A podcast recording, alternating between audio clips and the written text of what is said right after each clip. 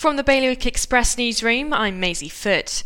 Jersey's health minister has bowed to calls for cheaper GP fees for vulnerable islanders. He's agreed to implement more support from the beginning of next year. A final report on what caused the plane carrying Emiliano Sala and David Ibbotson to crash near Alderney is expected by the end of March.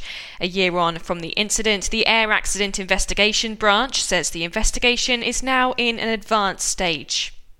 Tangible change is finally starting as the state of Guernsey public service reform continues. Yesterday saw the launch of Smart Guernsey, a piece of technology which aims to make daily tasks easier, more accessible, and faster by putting them online. And a Jersey activist is calling for the government's response to the climate crisis to match the scale of its reputation as an international finance centre. The local coordinator for Extinction Rebellion would like to see the island offset money it's invested in fossil fuels. To read the full stories, visit bailiwickexpress.com. Your weather cloudy with mist and fog at first, but clearing up later on, highs of 8 degrees.